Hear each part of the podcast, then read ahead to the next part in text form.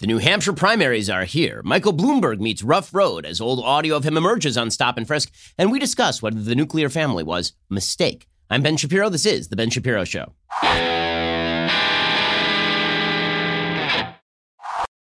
The Ben Shapiro Show is sponsored by ExpressVPN. Your data is your business protected at expressvpn.com slash Ben. Well, today, New Hampshire primaries, and the voting has already started in Dixville Notch, which is, of course, this tiny little place in New Hampshire where they vote really early. The first few voters voted surprisingly for Michael Bloomberg. Bloomberg's getting some write in votes, which demonstrates that there is real disquiet. I mean, doesn't demonstrate that much because it's like three voters, but what it does demonstrate is that there is some pretty significant disquiet inside the Democratic Party about exactly who ought to be its nominee. A lot of people very, very nervous about Bernie Sanders, as well they should be, because the new national polling has Bernie Sanders on top, not because he has really gained a lot of ground, but because Joe Biden is absolutely collapsing in on himself like a dying star. It's unbelievable. I mean, the man is turning into a polling black hole. There are two separate national polls out, and Joe Biden has collapsed in both of them. There's a Quinnipiac poll that came out yesterday. It showed Bernie Sanders up at 25%, which is not honestly like a huge jump for him. Normally he's somewhere between 20 and 23, so it's like a slight increase for him. But Joe Biden, who normally runs in the low 30s or high 20s, is all the way down at 17% in that Quinnipiac poll, with Michael Bloomberg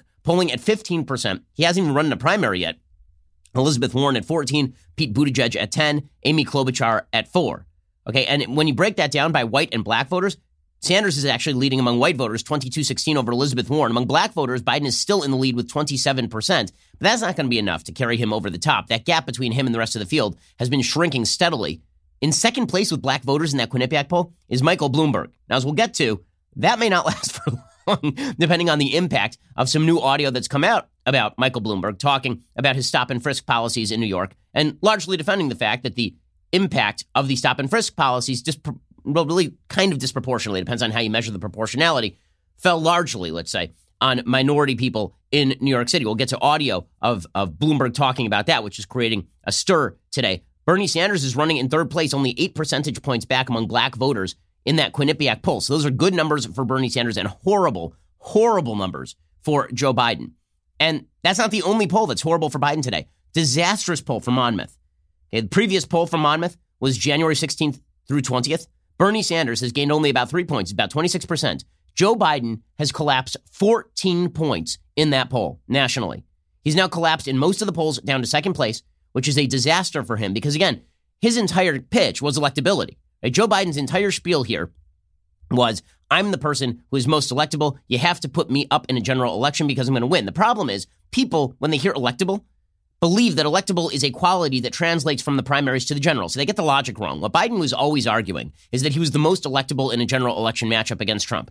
And there's an argument for that, even though he doesn't do well in primaries. The problem is that electability is not separated in the public mind between primaries and general election electability. People don't make that distinction. So if you say, I'm super electable, guys, I'm the most electable, and then you start losing elections, it's very difficult to recover from that and look like captain electability when it comes to a general election. So the overall perception of electability in a general is indeed affected, even though it shouldn't be, by lack of electability in early states like Iowa and New Hampshire, where Biden is completely falling down on the job. In that Monmouth poll, by the way, a couple of the candidates who have been rising, Bloomberg is up to 11% in that poll. Buttigieg is up to 13% in that poll. Elizabeth Warren has been dropping steadily as well. It would not be a grand surprise to see Elizabeth Warren drop into third or even fourth place. Amy Klobuchar has been getting some early support, as well she should, because she is the most electable Democrat who is not Joe Biden in a general election in all of this. And by the way, that, that is pretty much what this Quinnipiac poll shows. The Quinnipiac poll shows that there is that everybody basically beats Trump on a national level. But again, the Quinnipiac poll is taken nationally. It's not taken in, in these various states. The favorability rating is where all of these Democrats are in serious trouble. Okay, because right now, the presumption is that a lot of these Democrats are going to outperform expectations because Trump is so unpopular. But the favorability ratings for a lot of these Democrats are really bad. So let's go back to the Quinnipiac poll for a second. So it says that Michael Bloomberg would beat Trump 51 to 42, that Sanders would beat Trump 51 to 43, that Biden would beat Trump 50 to 43, which again kills Biden's electability argument because if Sanders is polling better against Trump than Biden is, then what exactly is Biden's argument? Klobuchar would defeat Trump 49 43, Warren 48 44, Buttigieg 47 43. Now, in reality, Trump, who's an incumbent president, is not going to finish at 42 to 43 percent. Right? He was polling at 42 to 43 percent in the last election cycle, and he ended up winning 46 percent of the vote. He's now the incumbent president with a strong economy. Chances are he ends up closer to 48 or 49 percent of the vote. But here is the real problem for Democrats. In that Quinnipiac poll, Elizabeth Warren has a negative favorability rating, a 39% favorability rating. That is lower than Trump's. Biden has a 43% favorability rating, which is about the same as Trump's. Bloomberg has a 34% favorability rating. 25% have not heard enough about him to get him higher than that. So he's, he's underwater by about six points. Biden's underwater by seven. Warren is underwater by eight. Sanders has a 44% negative uh, favorability rating. Buttigieg has a positive favorability rating, but only 36% of people say they're positive about him because 31% haven't heard enough about him. And Klobuchar has 32% positive, 44% have not heard enough about her. President Trump, even in this Quinnipiac poll, it shows that President Trump is at the highest point of his presidency in the Q poll in terms of favorability. He's at 43% favorable, which again is very competitive with all these other Democrats. The only Democrat who's ahead of him, and this is within the margin of error, is Sanders at 44%. Everybody else is well behind President Trump. And he scores high marks on his handling of the economy. 54% of voters, even in this Quinnipiac poll, approve of his handling of the economy. Independents approve 59% to 37%. So Trump is in very strong shape heading into this election cycle. The Democrats are collapsing, and Joe Biden in particular is completely collapsing. And so everybody is looking for an alternative.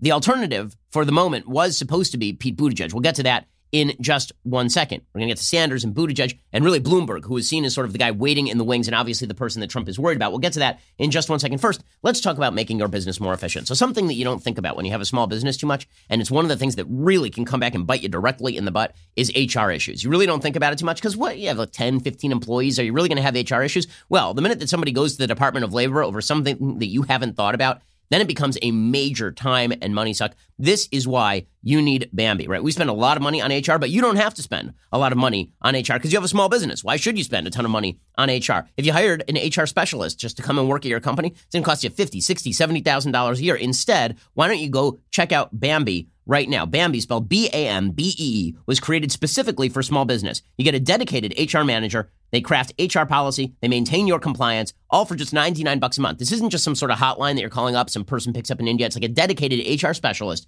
who's going to help you write all your policies, help you deal with the government in case something crops up. Make sure, make sure that you are in compliance with all applicable law because laws can widely vary between jurisdictions as far as, for example, minimum wage or hours worked or overtime, all that kind of stuff. Bambee makes sure that you are on the ball with all of this stuff. Your dedicated HR manager is available by phone, email, or real time chat. From onboarding determinations, they customize your policies to fit your business and help you manage your employees day to day, all for just 99 bucks a month. Month to month, no hidden fees. You can cancel anytime. So this really is a solid, solid deal. Go to Bambee.com slash Shapiro. That's B-A-M-B-E-E dot com slash Shapiro right now and schedule your free HR audit. That's Bambee.com slash Shapiro, spelled BAM, B-E-E dot com slash Shapiro, Bambee.com slash Shapiro. You're going to save yourself lots of time. You're going to lower your downside risk when it comes to HR issues. And you're going to do all of it for 99 bucks a month as opposed to spending thousands and thousands of dollars every year on this sort of thing. Spell it's bam, B-E-E dot com slash Shapiro. Go check it out, get that free HR audit. Okay, so with Joe Biden collapsing into the mud, I mean, absolutely collapsing. This means that his last gasp is Nevada. He's not even going to make it to South Carolina. He'll stick around till South Carolina just for the craps and giggles of it, right? I mean, he has to because his entire pitch is that he's going to win a disproportionate share of black voters. Well, he's collapsing in the black vote, right? Michael Bloomberg is chipping away at that, which is unbelievable because, again, Michael Bloomberg is widely perceived by the radical left on Twitter to be a racist. I mean, Bloomberg is racist is trending today. The reason that Bloomberg is racist is trending today is because there's audio that came out of Michael Bloomberg in 2015 at the Aspen Institute talking specifically about stop and frisk policy. Now, one of the things that I think is necessary to understand what Bloomberg is saying here is so he's being accused of racism because he's saying that stop and frisk disproportionately affected black communities, black and, and Hispanic communities in New York City. In order to determine whether that's true, whether it's disproportionately affecting black and Hispanic communities, the question is what proportionality are you using? Right? We're just going to analyze the content of what he is saying, and then we'll get to the affect of what he's saying. Because the affect of what he's saying is obviously very bad. He articulates this in the worst possible way. But in order to understand, and I've talked about this on the program before, whether stop and frisk policy was disproportionately affecting minorities, the question is, what are you comparing it to? Are you comparing the number of people stopped and frisked in a particular community to the general population demographic of a community, or are you comparing it to crime rates? And that makes a huge difference, right? Because if you were to say, if I was just going to tell you 50% of the people in prison in the United States for murder are black, which is about correct, it's somewhere between 45 and 50% last I checked, you would immediately say, well, that's disproportionate. That's a disproportionate number because 13% of black uh, of Americans are black people. So if 50% of the people in jail for murder are black, that must mean that something disproportionate is happening. That's criminal justice racism. Except that murder is a specific crime that is reported basically 100% of the time. And so the question is not the population of murderers who are black compared to the population of blacks who are American, right? The question is the population of murderers who are black compared to the number of murder suspects who are black, right? In other words, was there a white suspect and they just went and arrested a black guy and threw him in jail? So the same thing is true of stop and frisk. If you actually want to talk about the proportionality of how many people were stopped and frisked by race, then you have to compare that to the reported crime rates. You can't compare that to the demographics. To take a quick example, heavy percentage of the population of New York City is Jewish. The crime rate in the Jewish community in New York City is extraordinarily low. Are we really going to suggest that the proportionality of people stopped and frisked has to be done not on the basis of crime reports or crime areas, but has to be done on the basis of sheer population? That would make no sense whatsoever. I mean, that's not what the police are there to do. So if you actually want to establish disproportionality, what you would have to do is demonstrate that the police are over profiling, right? They are over stopping and frisking black and Hispanic people in comparison to the crime rate in New York City among black and Hispanic people. Right? So that, that, that is why all of the talk about stop and frisk disproportionately affecting black and Hispanic people, it depends on what you are using as your numerator. Right? It depends what you are using as your numerator. Are you using the demographic profile generally of New York or the criminal profile of New York, which is a different profile. And the same thing would hold true if, if I were to say to you, 99% of people in jail for violent crimes are men. Is that disproportionate? Well, it's disproportionate in the sense that only 50% of the population of the United States, like every place else, is male. But it's not disproportionate in the sense that virtually all violent crime in the United States is committed by men. So, again, the same thing holds with stop and frisk. I'm just going to give you a few statistics here so you understand why stop and frisk policy is not inherently racist, despite the fact that a heavy percentage of the people who are stopped and frisked and really a stop, question, and frisk is the actual Supreme Court approved policy. It's not that the police were supposed to be able to just walk up to people and then pat them down. It's supposed to be that you you have a reasonable suspicion that the person is carrying a gun or carrying a, a banned knife. By the way, if you've ever worked with police officers, I mean, I work with security all the time, right? I've been in rooms where the police who are working with me, where the officers who are working with me can spot a gun on somebody's hip or they can spot a knife on somebody's hip, and they can do so with extraordinary accuracy. I mean, when you see people walking around a certain way for a long enough time, then you actually get pretty good at telling when they are carrying a foreign object on their body. In any case, here are some of the statistics in New York City that, that Bloomberg is going to be talking about here. Okay, so this is according to Heather Mac Donald. She says, Who is killing and shooting black crime victims? Overwhelmingly not whites, not the police, but tragically other blacks. The high black homicide victimization rate is a function of the black homicide commission rate. Blacks commit homicide nationally at seven times, seven times the rate of whites and most Hispanics combined. Black males between the age of 14 and 17 commit homicide of 10 times the rate of white and most Hispanic males between the ages of 14 and 17. Officer involved shootings are not responsible for the black homicide victimization rate either. In fact, a greater percentage of white and Hispanic homicide victims are killed by a police officer than black homicide victims. In 2015, 12% of all whites and Hispanics who died of homicide were killed by cop, compared with 4% of black homicide victims who were killed by cop.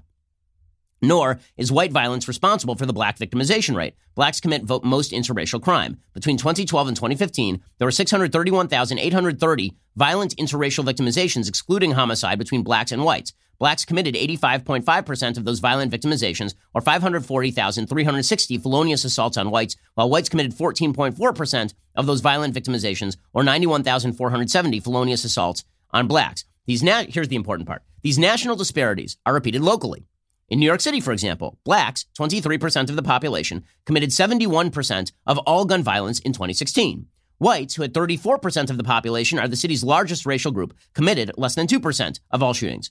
Okay, so to go back to the proportionality argument that, that I am making here, if you were to compare the population of New York City, you would say, okay, well, 34% of the population is white, 30%, 34% of the people who are pulled over and stop and frisk should be white. Except that's stupid because whites constitute 2% of all the shootings. So why would you frisk 34% of the people 34% of the time when it's really 2% of the crime? Why would you frisk them 34% of the time? It doesn't make any sense. These identifications, says Heather Mac Donald, are provided by the victims of and witnesses to those shootings, overwhelmingly minorities themselves. A black New Yorker is thus 50 times more likely to commit a shooting than a white New Yorker. In Chicago, blacks and whites are each a little under a third of the city's population. Blacks commit 80% of all shootings, whites a little over 1%, making blacks in the Windy City 80 times more likely to commit a shooting than whites. In Oakland, blacks committed 83% of homicides, attempted homicides, robberies, assaults with firearms, and assaults with weapons other than firearms in 2013, even though they constitute only 28% of Oakland's population. Whites were 1% of robbery suspects, 1% of firearm assault suspects, and an even lower percent of homicide suspects, even though they make up about 34% of the city's population. In Pittsburgh, 82% of known homicide suspects were black in 2015, even though the Pittsburgh population is just 26% black. In St. Louis, nearly 100% of homicide suspects were black through December 22, 2017, though the population is 47% white and 47% black. And as Heather Mac Donald points out, the vast majority of black residents in high crime areas and elsewhere are law abiding and hardworking, and they deserve the same freedom from fear as residents of safer neighborhoods, and they beg for more proactive police enforcement, as reporters from the Baltimore Sun and Washington Post both discovered when covering the aftermath of the Freddie Gray riots. Okay, so she's not making a case. The racist case here would be that blacks are inherently more inclined to commit crime. No one is making that case because it's absurd and ridiculous on its face. The question is whether it is racist if you apply a stop and frisk policy that hits on a population level disproportionately particular groups, but on a crime level hits exactly proportionally those particular groups, whether that is racist. Okay, that is the backdrop to Michael Bloomberg's commentary. So we're going to get to what Michael Bloomberg actually said that has him trending as hashtag Bloomberg is racist in just one second, despite the fact that under Bloomberg's tutelage of the city, like really the one bright spot of his mayoralty was the continuing drop in crime rates in New York City that started under Rudy Giuliani and then continued on through Michael Bloomberg, largely because of policies like broken windows policing and stop and frisk policies that were taking place in New York City. Proactive policing, putting cops on street corners that were known to be high crime. The, the use of, of measures like CompStat in order to determine high crime areas and then target those exact precincts, right? All of that is, is really Bloomberg's major achievement. He's had to run against that because he's afraid of being labeled racist by the media. It's not going to save him one iota because, as it turns out, he has said stuff defending his own record before. We're going to get to that in just one second. First, Let's talk about the difficulty of going to an auto parts store when something breaks in your car. So, how often this happened to me? Something breaks in my car.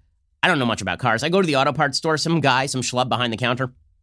He tells me about some generic part that that I can buy and then it's easy to install. Don't worry, you'll go home, it'll be easy to do. I go in, I buy the part, I go home, I have no clue how to install it because I'm not an auto expert. And not only that, the part doesn't fit anyway. I bring it to my mechanic and he's like, "Well, this is the wrong part. Why'd you even buy this thing?" Well, I'm not an auto expert, but if you are an auto expert, it's even worse because why would you walk into an auto parts store and then buy some generic part for an overpriced price instead of getting the exact part that you need? This is why you need rockauto.com. The prices at rockauto.com are always reliably low, and the same for professionals and do it yourselfers. Why spend up to twice as much for the same parts? The rockauto.com catalog, it's unique, it's remarkably easy to navigate. You can quickly see all the parts available for your vehicle and choose the brands, specifications, and prices you prefer. Rockauto.com has everything from engine control modules and brake parts to tail lamps, motor oil, even new carpet. Whether it's for your classic or daily driver, get everything you need in a few easy clicks delivered directly to your door. RockAuto.com. It's a family business. It serves auto parts customers. They've been doing it online for 20 years, which cuts out the middleman. Go to rockauto.com right now. See all the parts available for your car or truck. You're not going to be able to do it any better anywhere else.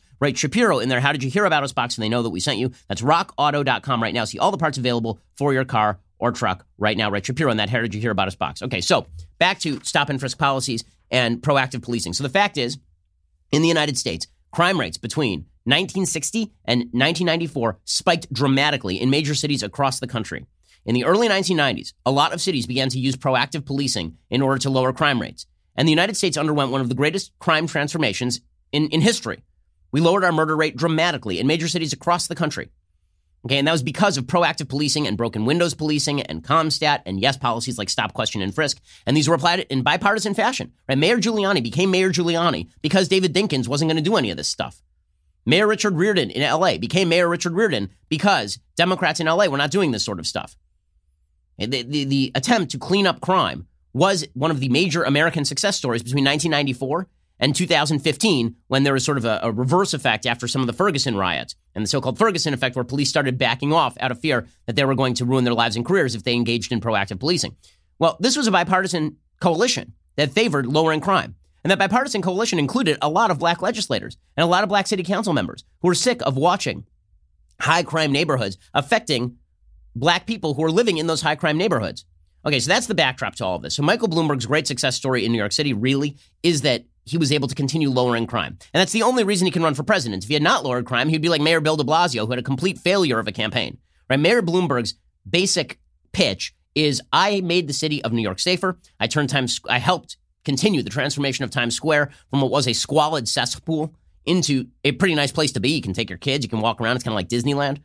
Right? Mm, that that is Bloomberg's pitch. But he's had to run directly away from that pitch because he's running directly into the teeth of a bunch of the, the woke warriors who suggest that proactive policing is inherently racist. Okay, so he's at the Aspen Institute. Now, the piece of audio you're about to hear, we don't hear the beginning of the audio. The reason I think this is kind of important, honestly, is because you don't know, it was a Q&A session. You don't know what question he was asked. So the way that the audio sounds, it's like he's volunteering that they were targeting black people. Maybe, maybe that's what he said. And if he did say that, then he is expressing this all wrong, right, in very bad fashion. But if he was asked, which I have a feeling he was, why stop and frisk disproportionately affected black and Hispanic people, and he gave this answer, then the answer might be rough, but the answer is also based in, in fact, which is that the crime rates in the black and Hispanic community in New York City are dramatically higher than the crime rates in other areas of New York City. And this is why the police are in those areas, and this is why the arrest rates are disproportionate to population statistics. Okay, so here's what Bloomberg had to say at the Aspen Institute. It's got Bloomberg is racist trending, and we'll see if this has any impact on the race. See, I'm kind of doubtful that it does, honestly. Like, I'm kind of doubtful that you're going to see Bloomberg's support in the black community completely collapse in the same way that Trump's support in the Hispanic community did not completely collapse, despite the fact that he was saying all of these kind of ridiculous and egregious things about, about, about immigration generally and about Mexicans and all this stuff, because most people of Mexican descent who live in the country who support Trump are not off put by the fact that Trump speaks in harsh language about illegal immigration. Most black people in America are not all, like I think that the the amount of black support for letting people out of prison who have committed crimes is way lower than the mainstream media would have you believe. I think there I think the vast majority, I mean, I don't think, I know, the vast majority of black Americans are law-abiding people who want to live in safe communities. And so when they are told that the police are supposed to be out of their communities, the police are inherently bad and all of this, I don't think most black Americans believe that, which is why Joe Biden, who said a lot of similar things to what you're going to hear Bloomberg say right here, his support has not cratered with black Americans either. Here is Michael Bloomberg talking. This, suppo- this is supposedly the clip that's going to end his presidential bid. Put those cops where the crime is, which means in the minority neighborhoods. So it's one of the unintended consequences is people say, oh my God, you are arresting kids for marijuana that are all minorities. Yes, that's true. Why? Because we put all the cops in the minority neighborhoods. Yes, that's true. Why do we do it? Because that's where all the crime is. And the way you get the guns out of the kids' hands is uh, to throw them against the wall and, and frisk them. Okay, now he's saying this in the roughest and dumbest possible fashion: is to get the way get the guns out of hands. You throw them up against the wall and you frisk them. Well, or if you asked any police officer in New York City, you stop, you question, and you frisk. Right? That is the actual legal language. So the minute-long excerpt, Bloomberg says 95% of your murders, murderers and murder victims, fit one mo. You can just take the description, Xerox it, and pass it out to all of the cops. Right. So this is why whether he was asked about the racial disproportion is sort of relevant to how he's answering. If he's defending the policy on the basis that it is disproportionate to the general demographic, then that's a problem. If he's defending the the the supposed disproportion on the basis of crime statistics, then he's saying it in rough fashion. But what he's saying is basically correct, right? What he's saying is basically true on a factual level, which is that disproportionately the vast majority of crime victims, from murder to violent crime to robbery in in the city of New York, are minorities, and the and the disproportionate number of of perpetrators and suspects are members of these communities too. So who do you think that that active policing is going to end up hitting more often. And this is also true for marijuana statistics. If you have more co- if you have more cops in high crime areas, and those high crime areas are disproportionately minority, then presumably disproportionately people who are smoking pot in front of the cops in those areas are going to be the ones who are arrested. When people say, why aren't the cops hanging out around Wall Street? Because there ain't street crime around Wall Street. That's why. Because the cops are where the street crime is. They are where the violent crime is. It's a completely different division that investigates white collar crime. You want to up the white collar crime element in New York City, you're not going to call NYPD when you see a white collar crime, right? You're going to call a specific division, presumably, of the DOJ, right? You're not going to call like the beat cop. You're not going to flag down a cop car. You're not going to flag down a patrol car and be like, I saw a man engaging in insider trading in the elevator over on Wall Street. Now, that's not how that, any of that works. Okay. And that's what Bloomberg is saying. He says that's true in New York. That's true in virtually every city. You want to spend the money to put a lot of cops on the street, put those cops where the crime is, which means in minority neighborhoods. Okay. Well, that's awkwardly put, but that is true, which is that the crime is disproportionately in areas that have a disproportionate number of minorities. That just is the fact. Okay, so Bloomberg is getting excoriated for this. He then made a second statement about this that's also going around. We'll get to all of this in just one second and what this does to Michael Bloomberg's campaign hopes. First, let's talk about a fantastic Valentine's Day gift, like a very important Valentine's Day gift. So you have a special someone out there, and that special someone needs jewelry. Okay, you, you know that this is true. And the fact that, like, my wife, big into jewelry, Where am I going to get jewelry for my wife? I'm going to go directly to the source. I'm going to go to the Pearl Source. Why? Well, number one, I trust the people who run it. Like I'm good friends with the people who run the Pearl Source. Absolutely trustworthy. Their stuff is just gorgeous. My wife has a pearl necklace from the Pearl Source. She has earrings from the Pearl Source. You can customize your jewelry at the Pearl Source. It's the largest selection of pearls available anywhere. Each jewelry piece is custom made just for you. You can customize your jewelry based on pearl size, quality, gold type length, and many more choices. And you're getting the highest quality pearl jewelry at up to 70% off retail prices. If you need it quickly for Valentine's Day, like you're running out because it's right around the corner, the Pearl Source offers free two day shipping on every order. So, like, do it right now and you're not going to have to worry. Everything comes beautifully packaged in an elegant jewelry box ready to be presented as soon as it arrives. If you're not sure she's going to love the gift, no worries there either because the Pearl Source comes with a no hassle 60 day money back guarantee. So, it is indeed risk free. For a limited time, listeners to my show can take an additional 14% off your entire order on Valentine's Day. Go to thepearlsource.com slash Ben. Enter promo code Ben at checkout. You get 14% off your entire order for Valentine's Day. Right, you got a couple days to make this thing right, dudes. Don't screw it up. Go to thepearlsource.com slash Ben. Enter promo code Ben at checkout. Get 14% off. Go straight to the source, the Pearl Source. Again, beautiful jewelry from people you can trust because I know them personally. I'm friends with the people who run the Pearl Source. Really, like I would trust them to watch my kids, let alone sell me jewelry. So go check them out right now. Thepearlsource.com slash Ben. Enter promo code Ben at checkout right now. Okay, so a second comment from Michael Bloomberg has materialized as well. Both of these are trending on Twitter because the way this works is that Michael Bloomberg's, again, his only pitch for being president of the United States is that he was a half decent mayor of New York City. That involved lowering the crime rates. But in the Democratic Party, you're not supposed to run on lowering crime rates. You're supposed to run on wokeness. And that means that you're supposed to run on the basic presupposition that if a disproportionate number to the demographic population of blacks and Hispanics are arrested, that must reflect criminal justice racism as opposed to disproportionate crimes taking place by black and Hispanic suspects. Here is Michael Bloomberg saying another thing that is getting him torn up. Is on WOR radio in New York. They just keep saying, oh, it's a disproportionate percentage of a particular ethnic group. That may be, but it's not a disproportionate percentage of those who witnesses and victims describe as committing the murder. In that case, incidentally, I think we disproportionately stop whites too much and minorities too little. Okay, that is 100% true. He's getting ripped up for this, right? How could he say this? What he just said on a factual basis is 100% true. On, on the basis of crime statistics, if you were just to compare crime reports to numbers of stops and frisks, what you see is that black and Hispanic suspects are being pulled over less frequently than they are charged in terms of the in, in terms of the general crime statistics. So Bloomberg is getting ripped up and down, and presumably Bloomberg is going to come out and apologize. Now, if he had any stones, Bloomberg would say, "Listen, my policies helped save literally thousands of black and Hispanic lives in New York City. Proactive policing saves lives.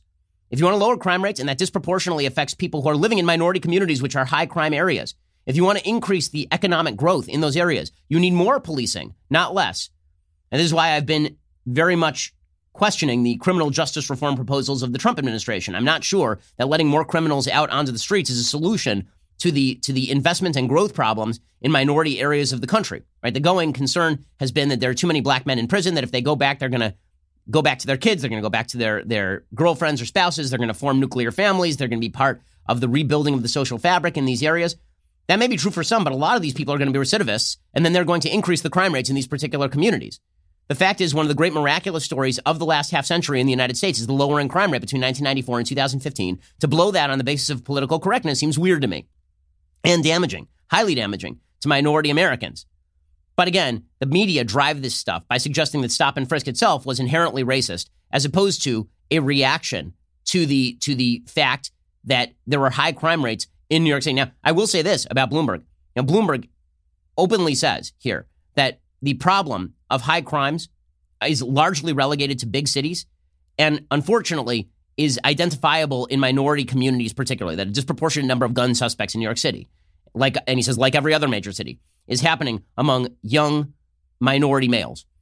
Okay, and then his proposal is to disarm all Americans. So I'm going to need him to explain that one. I'm going to, I'm really, I need him to square that circle for me because remember, he's one of the big gun control pushers nationally. His suggestion is that everyone should have their gun taken away from them. Well, if you are in favor of targeted crime in things like stop and frisk, then why are you also in favor of broad crime policies that would remove guns from presumably tens of millions of law abiding Americans who have nothing to do with elevated rates of crime in places like New York City? And by the way, if you look at state crime rates, they're disproportionately located in major cities. Okay, so we're going to get to more of this in just a second because is it possible that this is the end of sort of the Bloomberg hope? And if so, who does that leave standing? If Bloomberg starts to collapse and Biden is collapsing, Well, that leaves really two, right? Pete Buttigieg and Amy Klobuchar, because everybody is sort of starting to wake up to the fact that Bernie Sanders is going to be a disaster for their party, like really a disaster. Also, Bernie is, you know, he's kind of fibbing now, right? Like Bernie said he was going to release his medical records, and now he's saying, well, not so fast. I don't need to release my medical records. Why would I release those records? They are not yours. They are mine. I guess we'll have to nationalize his medical records in order to see them. We'll get to that in just one second. First, let's talk about your life insurance policy. Now, let's say that you had taken out a life insurance policy on Joe Biden's campaign. Well, you would be cashing in right now because his campaign is just this far from being declared dead. But who could have foreseen that in the past? The answer is very few. It's very difficult to predict the future. This is why you should have life insurance. And it's also why you should have home insurance. It's why you should have disability insurance and auto insurance. You should have all the types of insurance you need because you can't tell what's going to happen in the future. PolicyGenius.com will compare your policy against options from top insurers and make sure, for example, on home insurance, that you are getting the right home insurance coverage at the best possible price. They've saved their customers an average of 690 bucks per year doing just that. If Policy Genius finds you a better rate than what you are currently paying, they'll do all the work to get you switched. If you own a car, Policy Genius will compare your home and auto policies across different insurers. They'll even mix and match to find you savings. Get home insurance at policygenius.com. In minutes, you can get the ball rolling on a policy for a new home, or you can reshop your current policy. Policy Genius, because let's be real about this. You can never predict the future. All you can do is make sure that you are insured against the possibility of disaster. And this is why Policy Genius is so helpful. If you're a responsible human being, you need insurance on all these things your life, home, auto, like all of these things. So go check them out right now at policygenius.com. Get it done quickly, get it done easily. The internet makes competitive shopping super easy, and Policy Genius helps you out on the insurance level. Policygenius.com. That's policygenius.com. Okay, we'll get back into this 2020 race in just one second. Last week, I told you about this awesome podcast, The Cold War, what we saw over the weekend. This podcast reached number one in history podcast, number five on all Apple podcasts. So now you know it's not just me saying it. It really is terrific. I mean, I've been listening to it myself. It's fantastic. The story is well told. The setting is brilliantly descriptive. You get a sense of what it was like to live through major events like the Berlin airlift, the Korean War, the Cuban Missile Crisis, the space race.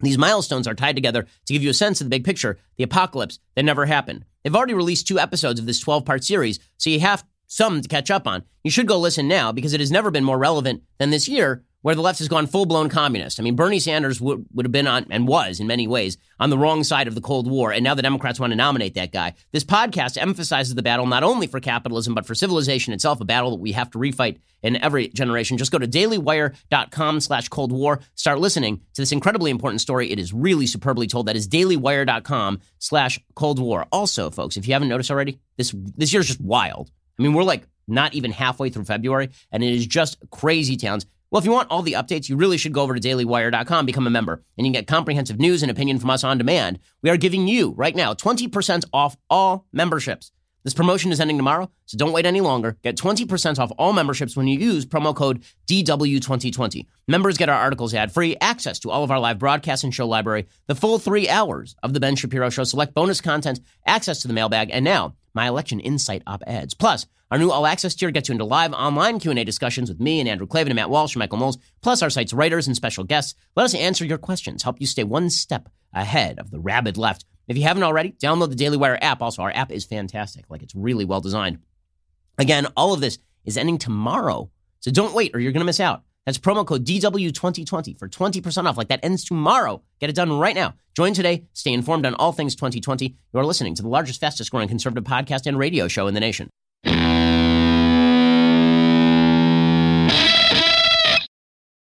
Alrighty, so Michael Bloomberg supposedly going to take a serious hit for this audio. We will see whether that is just in the Twitter universe or whether that's in the real world, because there's this massive divide between the Twitterati and the real world. The Twitterati will provide you with your base, they'll provide you with your core, right? That's what Bernie Sanders found out. He's super active on Twitter. But are they really enough to drive you over the top? Now, I don't want to say that Twitter doesn't matter, because Joe Biden basically said Twitter didn't matter, and now Joe Biden, like both physically and also his campaign, are sort of a smoldering wreck. But the, but the fact is that Twitter is not real life. And so if Michael Bloomberg is going to collapse on the basis of this, we'll, we'll see. We'll see whether these comments actually make a difference. I'm pretty sure that everybody knew that Michael Bloomberg was the stop and frisk guy. The bigger problem for Michael Bloomberg is inauthenticity.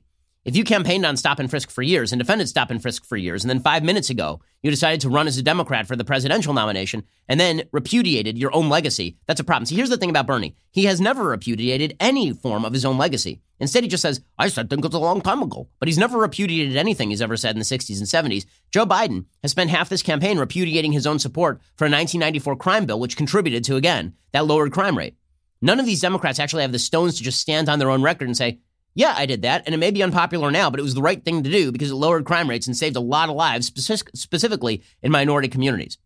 But Bernie Sanders has never had to repudiate anything because when you are radical and pure, you never have to repudiate anything you've ever said. That this is it's funny. You'll see folks on the left very often. There'll be somebody on the right who who says something and it is racially tinged or racist, and people on the left will say, "Well, why didn't you oust this person earlier?" And we'll be like, "Well, yeah, we, we did. Like, well, like we, we did it now." Like when Steve King came out and made ridiculous comments, and the entire Republican Party went, "Yeah, that's bad. We should probably condemn that and like not give him chairmanships and all that kind of stuff." And then the Democrats were like, "Well, why didn't you do that before with Steve King?" Let me ask you a question. When was the last time a Democrat was ejected from the Democratic Party for anything ideological? Not for doing something corrupt, right? Not for doing something like sexual peccadillo or something. Doing something ideologically wrong. When was the last time a Democrat was was ejected for being too far to the left, too radical? It has never happened. Like the last time I can remember it happening was Cynthia McKinney when she was open, saying openly anti-Semitic things back in like 2003. And if Cynthia McKinney were around today, she would be part of the squad because what she was saying in 2003 is identical to the stuff that Ilhan Omar and Rashida Tlaib say today and are honored for inside the Democratic Party. So again, it is, it is pretty incredible that all of the Democrats who have accomplished things, like Michael Bloomberg, are going to have to repudiate their own policies unless you're a useless communist like Bernie Sanders, in which case you repudiate nothing and then you get to run as the authentic candidate. And they're saying the quiet part out loud, right? Cynthia Nixon, who's a very wealthy actress from Sex and the City, and then she ran for governor against Andrew Cuomo and got absolutely smoked, right? Cynthia Nixon was rallying for Sanders. They had a big rally last night, and she said, We don't just want the crumbs anymore, the crumbs. We want the whole pie, which is just pure class warfare garbage language. Can we explain something?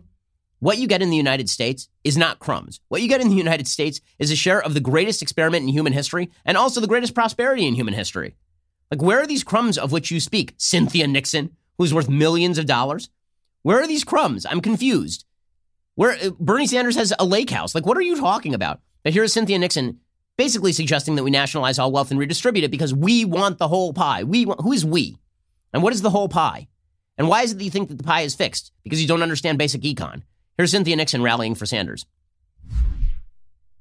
Because of Bernie Sanders and because of what he has spent his life doing and how he has changed this country in the last four years. He has taught me and he has taught us as a country what we can ask for. We have, we have made do with crumbs for so long. And Bernie has said, hey, we're starving in this country. We can't subsist on these crumbs anymore. Why can't we demand the whole pie? Why can't we demand the whole pie? I mean, this is just pure Russian Revolution language, right? Why can't we demand what? Demand from whom? From whom? Like, if you didn't create, you know, it's, it's so funny. The folks on the left will say things like, Jeff Bezos, you didn't build that because there are roads, man, because there are roads. And it's like, well, okay, if we were going to just price in to Jeff Bezos' wealth, the value of roads, that are publicly owned, would that represent like 1% of the value of Amazon? The fact that there are roads? Right? Or would that represent like not all that much value at all compared to the vast majority of the brand building that Amazon has done? Or is it really the infrastructure that's responsible for that? Because if that's the case, then why doesn't Amazon exist in Estonia or Latvia? They have roads there too. It turns out roads are pretty common and have been common since the Roman era. So, like, what are you talking about? But the same people who will say that Jeff Bezos didn't build that will proclaim that we want the whole pie. Well, you didn't build that, Cynthia Nixon. You didn't build any of that. What right do you have to demand something that you didn't build? This is why when people say that socialism is about altruism, it's not. It's about greed. It's about you didn't build that, and now you want a piece of something that you didn't build because you are breathing and you are here. Well, guess what? That is not altruistic. That is just you being selfish. Socialism is inherently selfish because it demands. That's the whole point. You never hear a socialist talk about us giving. It's always what we demand. It's always what we want. It's like my three year old when he desperately wants another popsicle. Right? It's all about what you want. It's never about what you're willing to give. It's so funny. All the people who are who are capitalists tend to talk about the sacrifices that you make in order to engage in transactions. They tend to talk about the amount of work they do. When was the last time you heard about a socialist talk about the amount of work they do as opposed to what they demand for the work? Well, you can make a demand, but that demand should not be backed by a government gun. In any case, Bernie Sanders he is now reversing himself on his medical records. On Sunday, Sanders reversed his position on medical records, saying he would not release comprehensive medical records about his health, reneging on a promise he made in September that he would absolutely release his medical records before the Democratic primary season began. This is according to Hank Berrien over at Daily Wire. Speaking on Sunday's Meet the Press, host Chuck Todd pointed out to Sanders what he had said in September before he had a heart attack in early October. Sanders doubled down in late October. He said, I want to make it comprehensive. I will, probably by the end of the year. AP continued. Campaign manager Faiz Shakir later said more definitively Sanders does plan to release the records by the end of December. But then he didn't. Right? Chuck Todd said the first votes have already been cast. You didn't release your medical records. You released a few letters. Nobody interviewed your doctors. You did have a heart attack, apparently. Shouldn't the voters see your medical records before Super Tuesday? Sanders said, We've released as much documentation, I think, as any other candidate. And Chuck Todd said, Right, but nobody else had a heart attack in the last six months. and Sanders said, Well, look, I am. Yeah, no, no other candidates doing four or five events running around the country. And Todd said, Right, like you've proven your mettle, but you have you have voters that are concerned about your age. And Sanders said, I mean, you can start releasing medical records and it never ends. We have released a substantive part, all of our backgrounds. We have doctors, cardiologists confirming I am in good health. Yahoo News notes that Sanders released three brief letters from doctors in, in December that declared he was in good health currently, but he's not released his full medical records.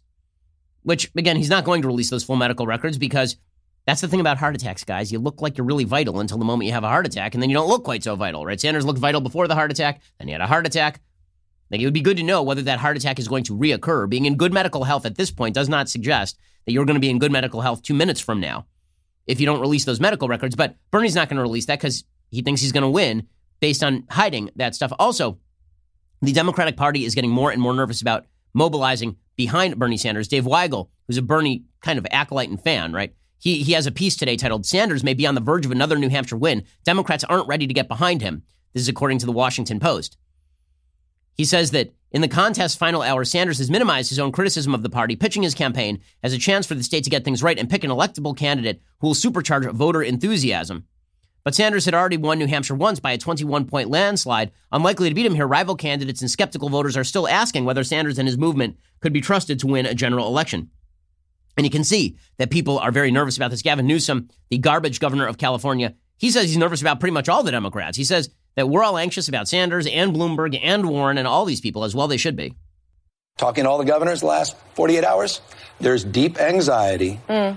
that we're not publicly communicating around what is potentially emerging as a Bernie Sanders ascendancy with the Elizabeth Warren wing of the party mm-hmm. and the prospects, as you were mentioning in the last segment, mm-hmm. that Bloomberg moves into that and you're in a place of civil war. It's not my point of view per se, but it is the anxiety that is, I think, spoken very much mm-hmm. universally spoken.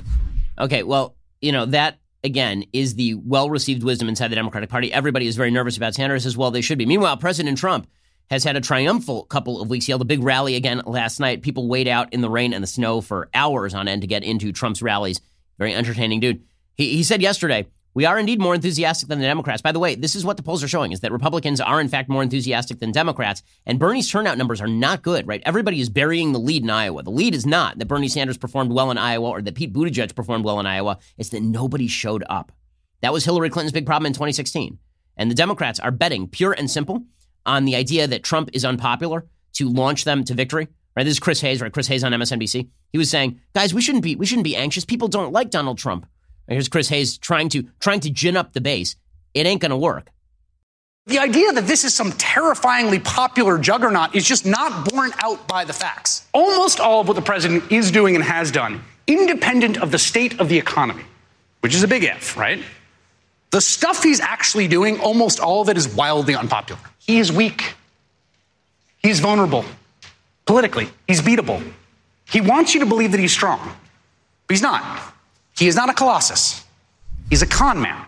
Okay, well, good luck with this because this is exactly what Hillary Clinton said. And then nobody showed up because it turns out nobody's enthused about what you guys are pitching. Now, here's Trump yesterday at a rally in Manchester, New Hampshire, drawing bigger crowds than any of the Democrats who are actually running for a nomination right now. Here is Trump saying, yeah, um, our enthusiasm is way bigger than the Democratic enthusiasm right now.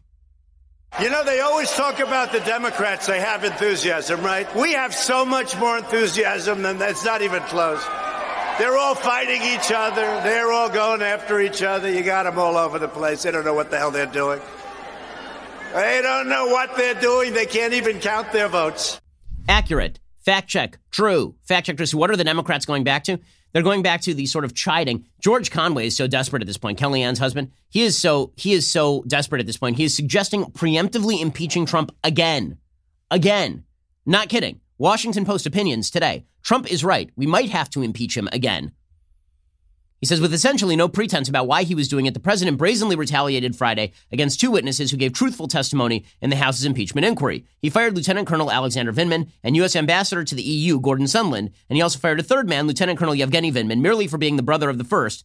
This is part of, by the way, of a broader cut down in federal staffing. So it's not wholly true that this was just about going after these people. Trump essentially admitted his retaliatory motive on Saturday when he tweeted that he sacked Vindman in part for having reported contents of my perfect calls incorrectly. If this were a criminal investigation and Alexander Vindman and Sondland had given their testimony to a grand jury, this Friday night massacre could have been a crime. At the very least, it ought to be impeachable. If Richard Nixon was to be impeached for authorizing hush money for witnesses, and Trump himself was actually impeached for directing defiance of House subpoenas, there should be no doubt that punishing witnesses for complying with subpoenas and giving truthful testimony about presidential misconduct should make for a high crime or misdemeanor as well. So let's impeach him again. Yeah, good luck with this.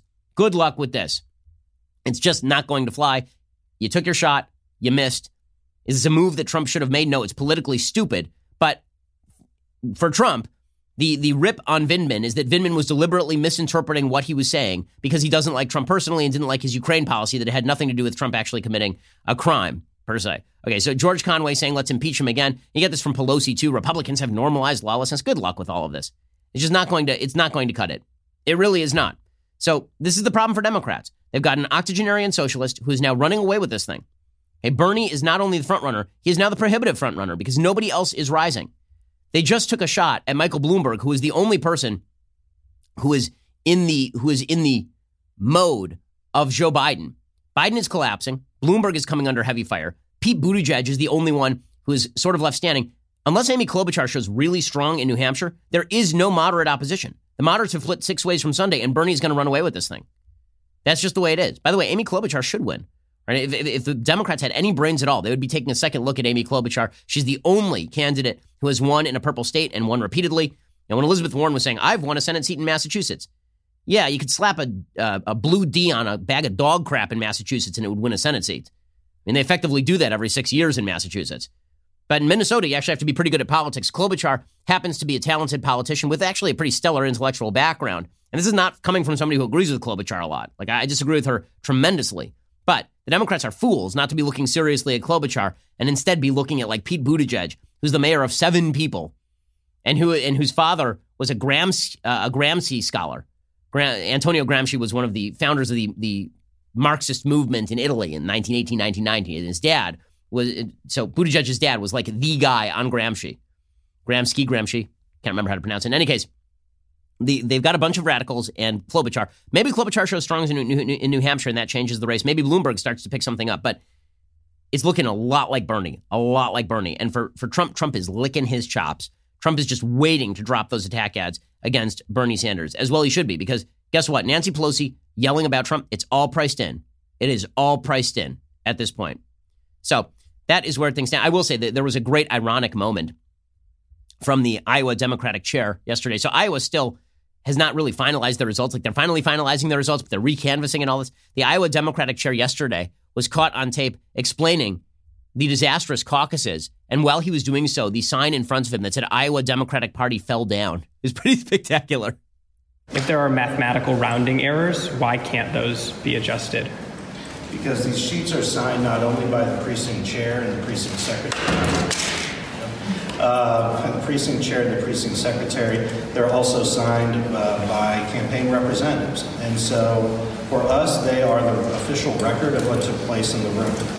Even he is realizing that this is like a disaster area. It is a disaster area for Democrats. By the way, in the prediction markets, in the betting markets, Michael Bloomberg is now running second to Bernie Sanders. Pete Buttigieg is trailing in third, and Biden is all the way down at fourth in the betting markets. Biden is the, the collapse of Joe Biden is going to be something for the, the record books. It really is. It's pretty impressive.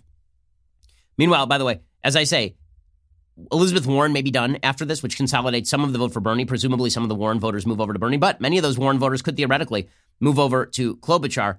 And there are reports that the Democrats are depressed. Really, the, the, there is serious depression setting in for Democrats because they are looking at this field, and this field is a bag of nothing. I mean, Michael Tomasky has a piece over at the Daily Beast today called They're Voting in New Hampshire, but this Democrat just wants to jump off a bridge. this Democrat just wants to jump off a bridge. Yeah, yeah, yeah. He says New Hampshire is voting. I remember when this used to be an exciting day. It's not exciting now. It's depressing. I'm depressed. Almost everybody I know, every Democrat anyway, is depressed. It's a mess. Iowa's a bleep show and shouldn't be first anyway. New Hampshire shouldn't be second. It's totally preposterous. Yet the party lacks the stones to tell these self important second tier states to go stuff it. The candidates don't look like winners. The party looks like it might be headed toward a face off between a billionaire and a man who wants to ban billionaires, neither of them are really Democrats, and Donald Trump is going to be reelected. Uh, that is a hell of a take from one of your fans, Democratic Party. Well done. All they had to do was not be crazy, and they couldn't do it. And every time it looks like they might pull back from the brink of being crazy, they just go right back in it again. Okay, let's get to a couple of things that I hate. We're going to skip things I like today. We're going to go directly to things that I hate.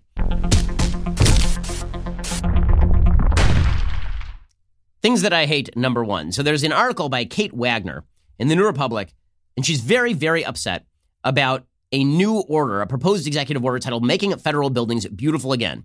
The order essentially forces a rewrite of the 1962 guiding principles for federal architecture, which mandated that an official architectural style must be avoided for federal buildings and that new buildings should be exemplary of the time in which they are built. Right? So this means that you have ugly ass buildings all over Washington D.C. because the 1960s and 1970s were the home of what were called the brutalist architecture. Now that that name is pretty descriptive, brutalism. It's actually named after the the French for concrete, which is called brute, I believe. My French is horrible. In any case, basically you end up with monstrosities like this. This is the FBI building, which looks like it's something directly out of the panopticon. I mean, it looks like something out of dystopian film, horror film.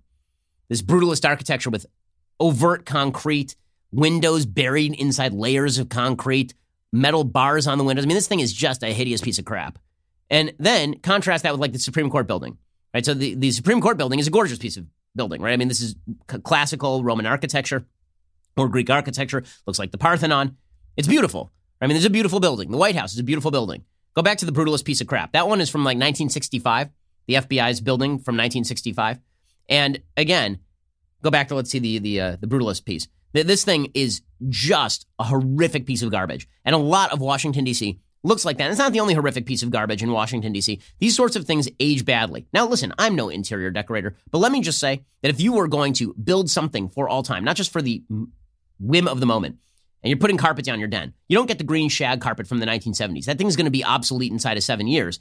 What instead you do is you tend to build in time tested and honored tradition. And this is true for city, great cities all over the world. Great cities all over the world are built in particular style. If you were to build brutalist architecture in the center of Paris, it would, it would mar the landscape, obviously. In Jerusalem, you, you must, by law, build things from Jerusalem stone so that all of the city is of a piece.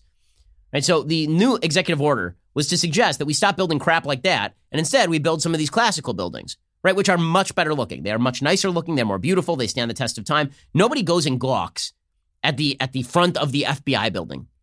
Nobody does that. Instead, people tend to go to the major the major sites in Washington D.C. that are nicer looking and it don't look like they have aged. I mean, the White House is a beautiful building, just aesthetically. It's a very pleasing building. But according to this article by Kate Wagner, you're a racist if you push for classical federal buildings. A racist. The proposition put forth by this new executive order, which is spearheaded by the National Civic Arts Society, a conservative nonprofit, would essentially scrap the old guidelines in favor of a mandate that establishes a classical style inspired by Greek and Roman architecture as the default. The American Institute of Architects swift, swiftly published vehement denunciations of the plan on the grounds it would stifle architecture and violate the free thought and artistic expression that are essential to a democracy. Comparisons have already been made to Mussolini, Hitler, and Stalin. Really? Like because you're building nice buildings, that's like Mussolini, Hitler, and Stalin. I mean, people should actually like take a look at Stalinist architecture. It's hideous. It's hideous garbage. Like if you actually go and look at the old Soviet architecture, it's really, really horrible looking. The abrupt aesthetic reversal heralded by this executive order has some obvious underpinnings, beginning with the fact that the reversion to a mandatory classical style reflects the architectural philosophies of white supremacists online. Oh, so it was the 4chan folks who decided that they wanted beautiful buildings. I- am confused. Don't diverse people like good looking buildings? It seems pretty obvious to me that that FBI building is a piece of crap. It seems pretty obvious to everybody who's ever walked by it, but apparently that makes you a racist. This is the inevitable result of an architectural faux populism that has been sown in the conscience of American architecture since postmodernism. The effort to stifle aesthetic expression in public architecture by instating a mandatory style is wrong for all the reasons that the AIA and the Chicago Sun-Times editorial board lay out in opposition. The proposal would allow Trump to create a president's committee for the rebeautification of federal architecture, which would enforce this design mandate, and this panel would exclude artists, architects, engineers, art or architecture critics, members of the building industry, or any other members of the public that are affiliated with any interest group or organization involved in architecture. Speaking as an architecture critic, this is insane and borderline totalitarian. Weird, because the same people who say that we shouldn't have lobbyists deciding exactly how anything is done in Washington, D.C., say that architecture lobbyists should decide how architecture is done in Washington, D.C. Whether we like to admit it or not, says this New Republic columnist, Trump is an architectural president. Like all building peddlers, Trump is subjected to the gaze of architecture critics who have occasionally praised his work but have mostly often panned it. Though Trump has put up buildings ranging from 19th century retrofits to late modern skyscrapers, his personal style is a combination of 2000s bling and Louis XIV. His choice of modernism for the style of the Trump Towers in Chicago and New York can simply be explained away by the fact that modern all glass buildings are hegemonic aesthetic signature of corporate capitalism is the style of big business. Okay, so hold on a second. None of most of Trump's architecture is not this stuff. Most of Trump's but somehow Trump's fascist tendencies lead to a preference for neoclassical architecture? Uh, eventually, this columnist admits neoclassical architecture isn't always a right wing dog whistle. Yeah, because it's almost never a right wing dog whistle. Most architects are required to learn about it in their architectural history classes. Many architects train at architecture schools, most notably the University of Notre Dame, that specialize in traditional Western architectural language. These architects sometimes go to work on new buildings. Many ply their trade in restorations. There is beauty and nuance in classical architecture. So, what exactly are you whining about? But apparently, if you don't want those hideous, brut- brutalist buildings, then then you're a racist. So good news there from the nation. Okay, other things that I hate today. So David Brooks has an extraordinarily long piece in the Atlantic today talking about the nuclear family and suggesting the nuclear family was a mistake. He says the family structure we've held up as the cultural ideal for the past half century has been a, a catastrophe for many. It's time to figure out better ways to live together. So David Brooks, as he so often does, strings together a bunch of true statements to come up with a false conclusion. This article basically suggests that the the concept of the of the nuclear family is inherently bad. That the nuclear family is somehow created at the expense of extended family and community and society society building. That is basically his premise. So what he says is that we should get rid of this concept of the nuclear family. It's past its time, never really applied anyway. It only applied for a short period of time and only when brutal sexism was in order. And instead, we need to create new social networks. But we're supposed to do it without churches. We're supposed to do it without nuclear families that work with one another. It's absolute horse crap. So he comes up with, he, he critiques the nuclear family existing in isolation without extended family. But then his solution is not, okay, well, we need the nuclear family and the extended family. His solution is the nuclear family no longer exists, so we have to build these tribal structures around, around non nuclear families.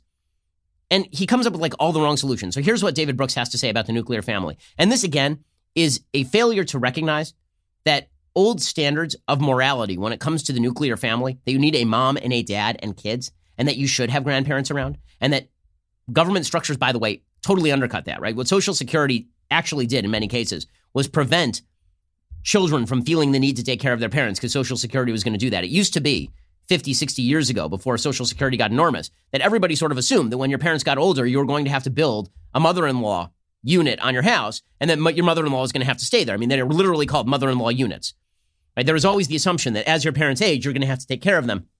But government incentives change that structure. In any case, David Brooks, he he starts again from the right premises and ends in the wrong place, which is so typical of people who are unwilling to admit that maybe we've gotten a few things wrong over the past 60 years in terms of social policy, particularly with regard to the differences between the sexes and the necessity of having a mother and a father. David Brooks says, the scene is one many of us have somewhere in our family history. Dozens of people celebrating Thanksgiving or some other holiday around a makeshift stretch of family tables, siblings, cousin aunts, uncles, great aunts. The grandparents are telling old family stories for the 37th time. The oldsters start squabbling about whose memory is better. After the meal, there are piles of plates in the sink, squads of children conspiring mischievously in the basement, groups of young parents huddle in a hallway making plans. This particular family is the one depicted in Barry Levinson's 1990 film Avalon, based on his own childhood in Baltimore. As the years go by, in the movie, the extended family plays a smaller and smaller role. By the 1960s, there's no extended family at Thanksgiving. It's just a young father and mother and their son and daughter eating turkey off trays in front of the TV. In the final scene, the main character is living alone in a nursing home, wondering what happened. This is the story of our times, the story of the family, once a dense cluster of many siblings and extended kin, fragmenting into ever smaller and more fragile forms. The initial result of that fragmentation, the nuclear family, didn't seem so bad. But then, because the nuclear family is so brittle, the fragmentation continued. In many sectors of society, nuclear families fragmented into single parent families, single parent families into chaotic families or no families. Okay, this is where his narrative goes off the rails. So it is true that when you create a family structure, you should do so and you should look to do so in places where you have support structures. I talk about this on my show all the time, right? I live within a mile of my parents. Why? Well, because today, for example, I have like an errand that I need to run with my daughter. I'm working and my wife has an appointment. My dad is picking up the slack, right? When, when we have our next baby, which should come sometime in the next few weeks, when that happens, my parents are going to step in and help. We deliberately live close to my parents in order to make this happen. By the way, with travel now, it is also true that having an extended family that is available to you is much more possible than ever before. When my sister, who lives over on the East Coast, has a problem, she calls my parents and my mom gets on the next plane and she's over there and she just stays with them to help out. When my wife has this baby, her parents are going to come down and they're going to help out too. Like having extended family available is obviously is obviously necessary. Not only that, having an extended tribe and by tribe, I don't mean genetically associated. I mean a group of people with whom you have a common interest available is really good. Like when my wife has her baby, and this happens with every baby in our Jewish community, whenever somebody has a baby, for the next three weeks, every meal is taken care of. Like somebody in the family, we actually have like a full schedule online, and we will all claim a meal, and we will all drop off a meal with the family of the baby that was just born so that the wife doesn't have to cook, the mom doesn't have to cook for like three weeks to make sure that she's able to take care of the kid and take care of the, and the dad too, and all of that, right? It is true, you need social structures. But what's weird about David Brooks's piece is that his argument is that the nuclear family was a myth. No, the nuclear family is an inherent part of this. The nuclear family exists with the rest of the social structure. David Brooks concludes in this piece that basically extended clans fell away, the nuclear family was left, and the nuclear family wasn't strong enough to bear all the pressures that were put on it by outside forces. Well, that's sort of true and it's sort of not because, as David Brooks acknowledges, the nuclear family is still the standard in high income America. Now, he says that's because it's easier to have a nuclear family when you're high income. This is completely reversing the logic. The reality is that one of the reasons people are low income is because they do not form nuclear families as often. One of the greatest intergenerational predictors of poverty is not forming a nuclear family, is being a single mom, right? You don't have as much social structure available to help with your kids. This is one of the lead predictors of criminal engagement by your children. It's one of the lead indicators of intergenerational poverty. So Brooks gets it all backwards. He says that only rich people can afford to have a nuclear family. No, that is wrong. The reason, one of the major reasons that rich people are rich is because they make good decisions about their family, right? As I have cited before, if you want to be not poor in America, permanently poor in America, do three things graduate high school, get a job, don't have a baby before you're married. That's it. Those are the only th- three things. And if you violate those three things, you're going to be poor, right? Or at least there's a better shot that you're going to be poor in the United States by leaps and bounds. But Brooks seems to uh, seems to assume that it's harder to form a nuclear family these days. When the truth is, it's actually easier than ever to form a nuclear family these days. It really is. It is simple to form a nuclear family. You walk down to like of all sorts, by the way. You walk down to a government office. You get a document. Now you are married. And what has changed, other than you have to file as joint income filers, which is actually a marriage penalty the government should get rid of?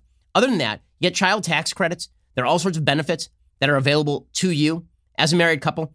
Two are now living for the price of one to a certain extent because when I got married with my wife, my expenses really did not rise all that much, but our income did if she had been working. She was a student at the time. But David Brooks lament what he's really doing is he's lamenting the death of extended family. That is fair. But to lament the death of extended family by crapping on the nuclear family is completely bizarre. He says extended families have two great strengths. The first is resilience. An extended family is one or more families in a supporting web. Your spouse and children come first, but there are also cousins, in-laws, grandparents, a complex webs of, web of relationships among, say, 7, 10, 20 people. If a mother dies, siblings, uncles, aunts, grandparents are there to step in. If a relationship between a father and a child ruptures, others can fill the breach. Extended families have more people to share the unexpected burdens when a kid gets stuck in the sick in the middle of the day or when an adult unexpectedly loses a job. A detached nuclear family, by contrast, is an intense set of relationships among, say, four people. If one relationship breaks, there are no shock absorbers. In a nuclear family, the end of the marriage means the end of the family as it was previously understood. All of that is true. It is also true that if you want an extended family, you know it's very helpful? Having two parents involved in the extended family. Even in the, the stories I'm telling about my own family, my parents are involved, my wife's parents are involved, right? We now have two sets of grandparents who are able to pitch in. My wife's siblings can come over and babysit. My siblings are available if we need help, and I'm available to them. In order to build a big web, a network of relationships, you do have to have a nuclear family at the center. The reason that I'm ex- the, reason that I'm pushing this is that the title of this article is that the nuclear family was a mistake.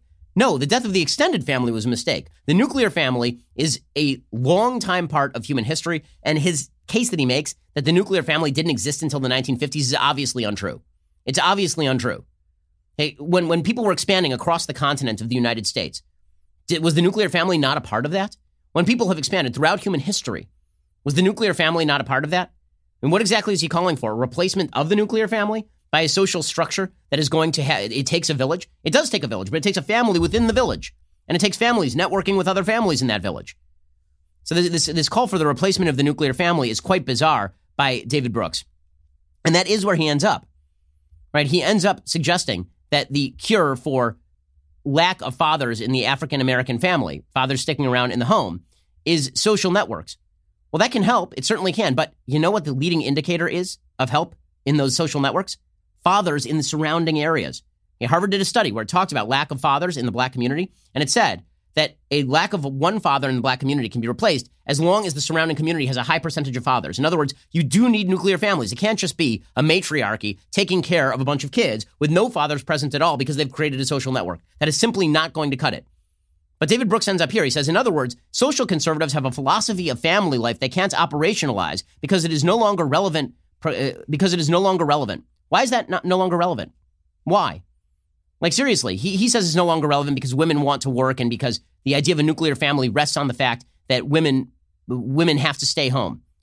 No, it doesn't. If you have an extended family, then everybody sort of shares the burdens. But you need the nuclear family to, again to provide that core. He says the sexual revolution has come and gone, and it's left, left, us, left us with no governing norms of family life, no guiding values, no articulated ideals. And so the progressives have no philosophy of family life at all because they don't want to seem judgmental. So instead, we want to redefine kinship. Here's his solution. He says, In the beginning was the band. For tens of thousands of years, people commonly lived in small bands of, say, 25 people, which linked up with perhaps 20 other bands to form a tribe. People in the band went out foraging for food, brought it back to share. They hunted together, fought wars together, made clothing for one another, looked after one another's kids. In every realm of life, they relied on their extended family and wider kin. Throughout most of human history, however, kinship was something you could create. Well, again, now he's just talking about the loss of community generally with, with, with which I totally agree. But I don't understand why this is supposed to come at the expense of the nuclear family.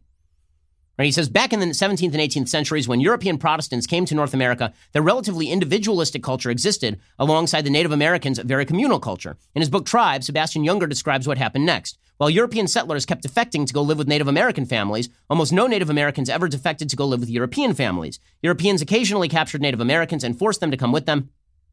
They taught them English and educated them in Western ways, but almost every time they were able, the indigenous Americans fled. European settlers were sometimes captured by Native Americans. They rarely tried to run away. When you read such accounts, you can't help but wonder whether our civilization has somehow made a gigantic mistake. Okay, it's a, it's a very weird example to choose, given the fact that the nuclear family and extended kin were a, were a hallmark of American life for most of American history. He says our culture is oddly stuck. We want stability and rootedness, but also mobility, dynamic capitalism, and the liberty to adopt the lifestyle we choose. We want close families, but not the legal, cultural, and sociological constraints that made them possible. We've seen the wreckage left behind by the collapse of the detached family. Yet recent signs suggest the possibility a new family paradigm is emerging. And here's where he gets to his his kind of his punchline. He says, Many of the statistics I've cited are dire, but they describe the past. Americans are now expensing, experimenting with new forms of kinship and extended family in search of stability. He says that we're, we're moving into a new cultural paradigm. Why? Because kids are staying around with their parents, and this is creating new networks. No, this is incorrect. Again, because you have now said that a kid who is 30 staying with mom and dad is the same as a kid who is 30 married with three kids living within a mile of mom and dad. Not the same thing. Okay, if you're going to create kinship networks, the nuclear family remains at the center of that. And then he has this very weird situation where he says African Americans have always relied on extended family more than white Americans do. He says the black extended family survived even under slavery and all the forced family separations that involved. Family was, was essential in the Jim Crow South. All of this is true. And then he said government policy sometimes made it more difficult for this family form to thrive. That is also true. But this happened identically at the same time as the death of nuclear family in the black community. Which again, you need a lot of nuclear families to make a network. So bottom line here is the nuclear family was not a mistake. The nuclear family is, was, and will continue to be, since biblical times, the standard for human living. The question is whether we can create social fabric, and that requires commonality of interest. And this is the thing that Brooks is unwilling to say. The bottom line is all of the areas of American life typically in which nuclear families have formed the core of a broader social network happen inside religious communities. And he's unwilling to say that people need to get involved in social networking via common interest again, because the bottom line is, as common interest fragments and as nuclear family fragments, there's nothing left to hold us together. And that is a bigger problem. So we need two things to happen. One, make responsible decisions about your own childbearing and rearing, get married, have babies. And two, you need a social network of common interest, and that involves seriously thinking about your own values and getting involved with others on a social level. And yes, that might mean that we might need to go back to church at a higher level. Okay, so there you have it. We will be back here a little bit later today with two additional hours of content. Otherwise, we'll see you here tomorrow for the recap of the New Hampshire primaries. I'm Ben Shapiro. This is The Ben Shapiro Show. If you enjoyed this episode, don't forget to subscribe. And if you want to help spread the word, please give us a five star review and tell your friends to subscribe too.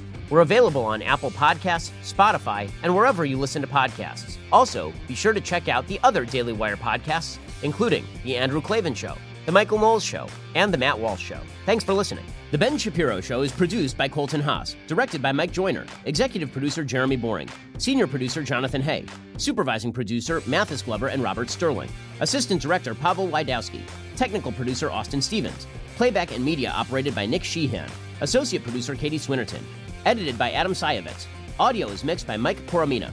Hair and makeup is by Nika Geneva. The Ben Shapiro Show is a Daily Wire production. Copyright Daily Wire 2020. Hey everyone, it's Andrew Klavan, host of The Andrew Klavan Show. The Democratic Party is having a civil war. They're tearing each other apart. Radicalism versus winnability. When your opponents are tearing each other apart, do not interrupt. We won't, but we'll talk about it on The Andrew Klavan Show.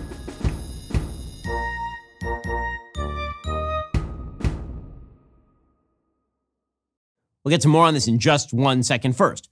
Pure Talk believes in American values, and that free should mean, you know, like free. So when you switch to Pure Talk today, you'll get a free Samsung 5G smartphone. There's no four line requirement, no activation fee, just a free Samsung that's built to last with a rugged screen, quick charging battery, and top tier data security. Qualifying plans start at just 35 bucks a month for unlimited talk, text, 15 gigs of data, and a mobile hotspot. Pure Talk gives you phenomenal coverage on America's most dependable 5G network. It's the same coverage you know and love, but for half the price of the other guys. The average family saves almost $1,000 a year. So, I challenge you to choose a company that actually doesn't hate your guts and shares your values. Let Pure Talk's expert U.S. customer service team help you make the switch today. Go to puretalk.com slash Shapiro to claim your eligibility for your free brand new Samsung 5G smartphone and start saving on wireless today. Again, go to puretalk.com slash Shapiro to switch to my cell phone company. I've been using them for years. They're fantastic. You'll love them as well. Go to puretalk.com slash Shapiro and claim your eligibility on that free brand new Samsung 5G smartphone. Start saving.